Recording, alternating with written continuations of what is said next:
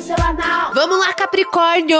Vamos lá! Semana de lua cheia, lua cheia em Ares, o sol tá transitando em Libra. É um momento, um momentão aí, entendeu? Assim, o Capricu, entendeu? Pra você sentir lá o negócio que vem de dentro, tá? Lua cheia, signo de fogo. Fogo no cu, amor. Vamos essa semana, semana de lua crescente. Uma semana que aí, ó, já começa aqui, ó. Tá, tá, tá, tá. Animação, animação. Vênus no comando. É, e a gente tá com esse sol em Libra que pega bem sua carreira, sua casa de, de projeção, de social, para você brilhar, para você se mostrar. Vamos divar. Capricornianes divando pelo mundo. Quero ver, assim, ó. Entendeu? Vamos, vamos divar, mostrar a nossa beleza, dar inveja nelas. Mostra aí quem tá maravilhosa. Se não tá maravilhosa, finge. Finge, por favor, vamos fazer uma social. O que que custa?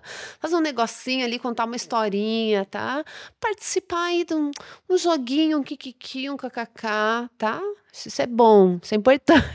É, grandes sabedorias aqui no horoscopinho para você que tem o signo solar em Capricórnio ou ascendente em Capricórnio. É bem legal acompanhar os, o ascendente nos trânsitos astrológicos. É isso, essa é uma semana importante é, que, que é muito solar, que vai falar de ação, mas que vai falar de união e também vai falar de uma dicotomia, assim, né? Dicotomia, que eu tô que parece que eu tô apresentando para a banca de mestrado. Eu não sei, às vezes eu uso essas palavras, dicotomia não tem nada a ver, mas é o que eu quero dizer essa esses dois lados, esse equilíbrio entre trabalho, objetivos, coisas que a gente quer conquistar no futuro e a nossa vida pessoal, o nosso bem-estar, questões que são muito íntimos para a gente, questões do nosso passado, ah, coisas que foram importantes. Então, é pensar no passado, é pensar no futuro e entender que você está entrando numa nova fase. Existe alguma mudança, alguma chavinha virando, algumas realizações, algumas conquistas para comemorar, reconhecer o que, que você está conquistando, o que, que você está realizando, entender que as coisas estão mudando, estão transformando.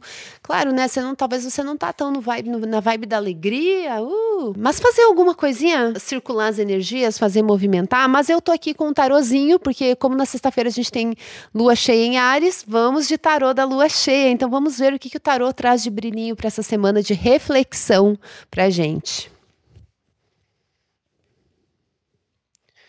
Olha, ah, eu amo a carta dos namorados. Ah, coração, amor, encontrar as pessoas que você gosta, a união faz a força. Tem escolhas que você precisa fazer, mas tudo bem.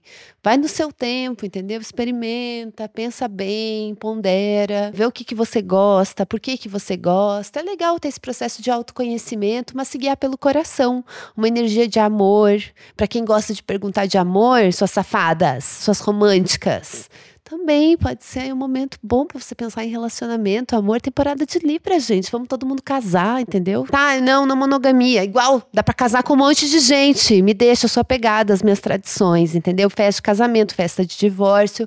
O importante é fazer festa e, e marcar esses rituais de passagem na nossa vida e nos nossos relacionamentos. Ah, e o amor, o amor. O amor é uma merda às vezes, mas o amor é lindo também. Então, é tudo isso ao mesmo tempo. E é isso, gente. A gente volta no mês que vem, na semana que vem, na verdade, que é outubro já, vamos ter eclipses.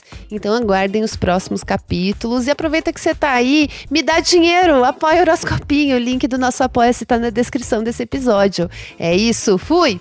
Beijo!